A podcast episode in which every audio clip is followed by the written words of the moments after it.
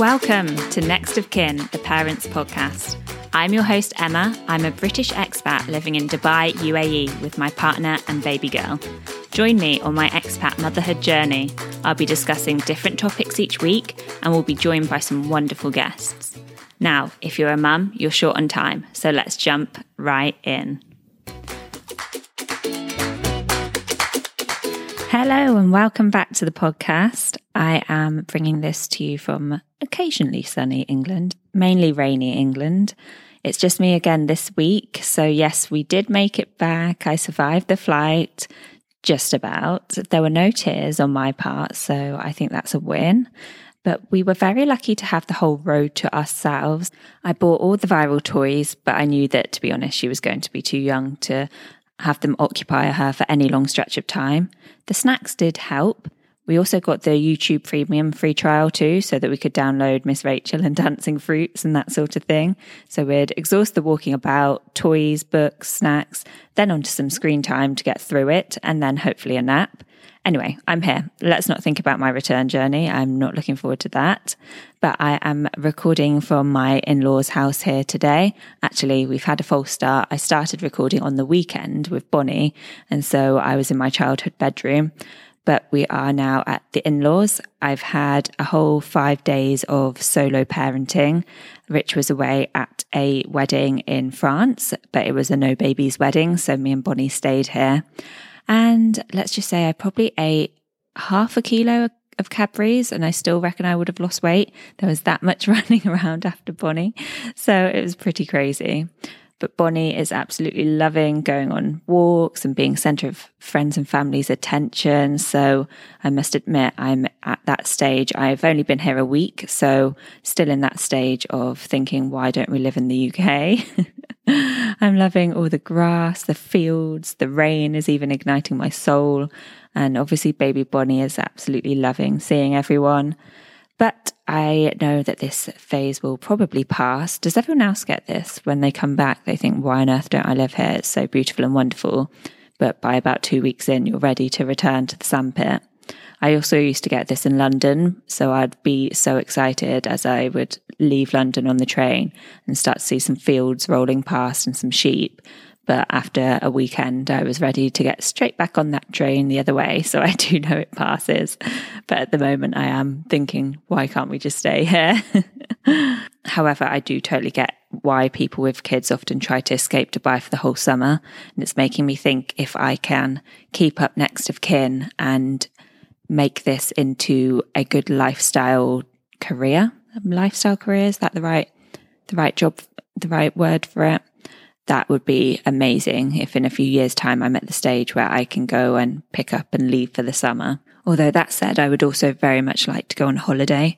I'm at that stage in my life at 30 something where all holidays are taken up by either weddings or now going back to the UK because we live in Dubai. And so just seeing people on any basic holiday is making me super jealous. So hopefully in a year or two's time, we can start going on actual holidays and taking more time off over the summer. Now, I've just managed to get a long enough stretch of time where baby Bonnie has been taken out for a walk. So that's why I'm sitting down podcasting. But honestly, I have had zero time to do any work since I've been back. I really thought I would be handing Bonnie over to, fa- to family whilst I crack on with some bookkeeping or whatever I need to do, some social media posts, replying to suppliers. Oh my goodness, I've got so many suppliers chasing me for care label artwork, and I honestly haven't even been able to open my laptop since being here. So the days are just speeding by. I reiterate what I said in the last podcast episode because Bonnie won't nap or sleep on her own. So I only get a break long enough to have about a shower. I'm just happy that Rich is back now and able to take her for a nice long walk so I can actually get this podcast recorded. Because in my head, I can't miss an episode, but God knows when I'm going to be able to edit and upload this. but we'll probably keep it short and sweet so I should probably say that yes, I am here at my in law's house. I also seem to have a bit of a sore throat today, if you can hear that in my throat. This is not the ideal acoustics, but we are podcasting on the go. So let's get into my segment for the week. So recently, I have seen some reels and TikToks with mums talking about things that really surprised them in the first week postpartum. So I'm going to jump onto that trend this week. I think it's so interesting because when pregnant, I, like a lot of us, spend so much time thinking about what it's going to be like, fantasizing, organizing, doing all the research, trying to soak in as much expertise as possible. I really felt like it was my duty as a pregnant person to learn as much as possible to be the best mum possible. And I would happily tell people about how we were going to combi feed so that dad could help. He could help do all the night feeds, how we would be following a certain routine to get her to sleep through the night. I mean, you know how this all ended. But if you're anything like me, you can't think of anything but baby when you are first pregnant. And all this planning is just fun to you. So here are the 10 things that surprised me or would have surprised my pregnant self.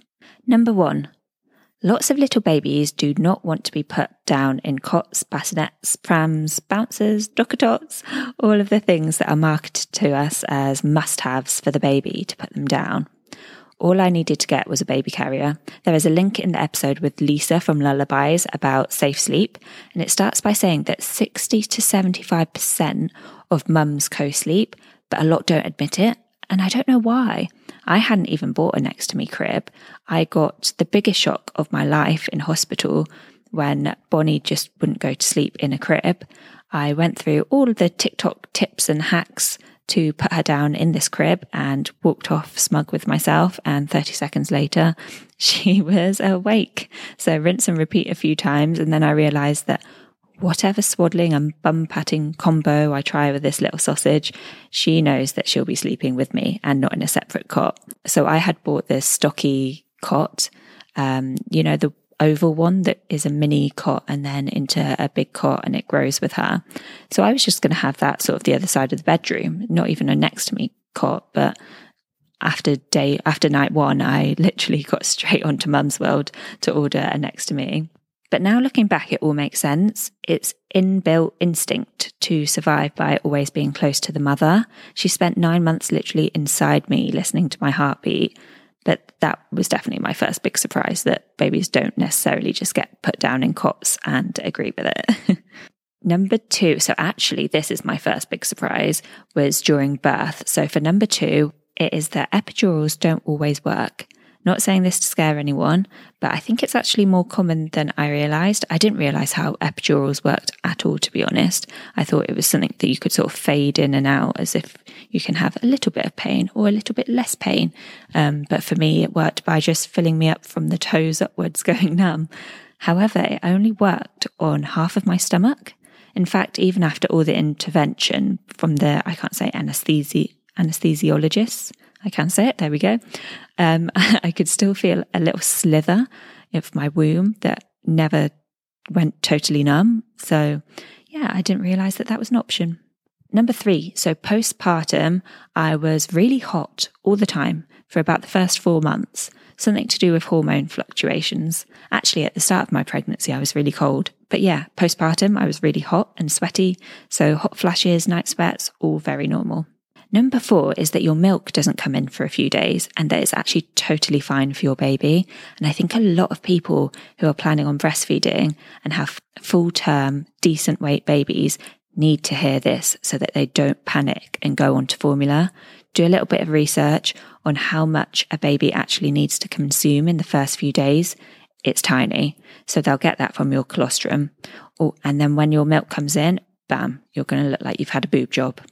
Number five, don't be surprised if your baby only wants you. For the first month, Bonnie only wanted to be held by me. No nurse, no doctor. Sorry, Rich, he had to wait it out too. So you may want to consider that and ask dad to focus more on tending to you at the start so that you can tend to the baby. Okay, for number six, we're going back to breastfeeding. And honestly, for something so, as everyone says, natural, but for something so pivotal to human life, I mean, what they did before formula was invented, I do not know because my God, it isn't easy. but take all the support you can and do not skip the nipple cream. Get applying that from day one. The Lansinoh one that doesn't need to be washed off um, is great. And for me, Silverette cups were an absolute must. So, yeah, number six is that breastfeeding just really isn't easy. Number seven, I'm going to make number seven about breastfeeding again, because honestly, that was probably my hugest shock at the start. And that's because I didn't realize that she would use me as a dummy and that that's okay for her to do. In fact, at the start, the cluster feeding and suckling is really important for comfort and for building and regulating your supply. But it felt so weird to me that she was upset and she could just be comforted by a boob. And I'm sure I said it to multiple midwives and nurses and really had to be told quite a few times that that's absolutely fine and normal. But now it's so obvious, of course, they get lots of comfort from sucking. That's why we have dummies. Number eight, the contractions you feel of your uterus shrinking in size and how from day to night you can really see a difference in size of your belly over that first week. I think for other people, it really shocks them that they still look pregnant after birth. And I did know that was going to happen. So it didn't really shock me. It was a strange feeling to feel sort of your hard bump go all doughy and soft. Um, but I didn't know that you would really see a difference in the size of your bump quite so easily, honestly, within hours. And you can feel those contractions of it contracting back down. Actually, breastfeeding triggers those contractions as well. So you could really feel it whilst breastfeeding. Number nine, how full of character a little fresh newborn can be yet you don't know them yet. So you have to kind of look back on the videos and photos and you'll say, oh my God, she's doing that thing when she was only an hour old. Some babies come out absolutely full of personality from the start, but you still have to learn that and you will, you'll learn it fast.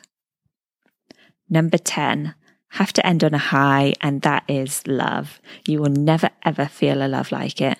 That newborn bubble is just such a thing. The sleep deprived, milky love bubble of newborn squishy warm cuddles is the absolute best thing in the whole entire world. On to our mum lemmas and recommendations. For those new here, I pop the mum lemma, which is obviously just a dilemma I am having or one of the followers are having, and I've called it a mum lemma. I pop that on here and then I pop it over on Instagram so that we can share our tips and advice in the comments. As always, though, we are a judgment free anti preaching zone. So, Mum Police, this is not the community for you. Not that I've seen any of this on Next of Kin so far, but a few posts I've read recently on Facebook, I've just seen other people jumping on so quickly with their sort of mum police advice. And it's really not asked for. So, no mum police here, please. But I thought for this week, following on from what I've just talked about, I wanted to ask you to all give me the best advice that you received for that first week with a newborn. I have two bits of advice for you, so I'll make one my recommendation. But my first advice is very cheeky. I'm going to preface all of this with saying you can pick and choose the advice you listen to. There's so much, and mums will be so passionate in the advice that you that they give you because that's what worked for their baby. So listen to their well meaning advice, of course, but you and your baby will be completely different. So take it all with an absolute handful of salt. However, following on from that, my tip, which is going to be my recommendation for this week, is to do with passports and passport applications. Only because I've seen this on the mum groups recently, lots of people asking about that. This is obviously very Brit focused because we applied for a UK passport for Bonnie, but everyone's always asking about the process, the documents needed. So my hack is to do a dummy application whilst you're still pregnant, before the baby is born. Pop in a fake name, pop in a fake date of birth, passport pic, all of that you can just grab from online. Fill out the full application online with all of your information any information that you've got right now that you can put in. Because then at the end, it will give you the list of documents you'll need, which you then don't want to have to be sourcing when the baby's actually here. So get that all in advance. You can order copies of things that's, that have been mislaid, like birth certificates or whatever might be required. And then remember that after that, you'll probably need someone to verify their identity. So have a think about who you're going to ask for that, who matches all of their requirements. Anyway, a short and sweet podcast this week, but thank you so much for your lovely responses to the recent podcasts. I really have loved having guests on, so I'll try and get some more for you coming up. And I also really enjoyed being a guest on the Buyer to Badass podcast, so go and listen to that if you haven't already. What's nice about having podcasts on as well is that they do all the talking. So I was so much more nervous to hear me on Buyer to Badass, on the Buyer to Badass oh my God, why can't I say it? I was so much more nervous to hear me on the Buy It Too Badass podcast uh, than I was putting out all the other episodes with guests on Next of Kin. But I still might be eight episodes in, but I really don't like the sound of my own voice still. But anyway, thank you so much. And please do go and get involved in the community at nextofkin.ae on Instagram. You can look back on previous mum lemmas. Actually, a lot of people DM me their tips and their advice instead of adding it to the post as a comment as a mum lemma. So maybe what I need to do is go back and write all the advice that I've been given on the previous mum lemmas so that you can check those out. But do get involved on this week's mum lemma. I want to hear what is the best piece of advice or tip for a pregnant person, maybe leading up to birth or postpartum. And let's get a great resource there for other pregnant ladies to go and have a look back on. But as I said, take it all with a pinch of salt and you don't even have to read it if you don't want to. so thank you for joining. Join me again next week. It will just be me again, but I do have some guests lined up. So thank you. Have a great week.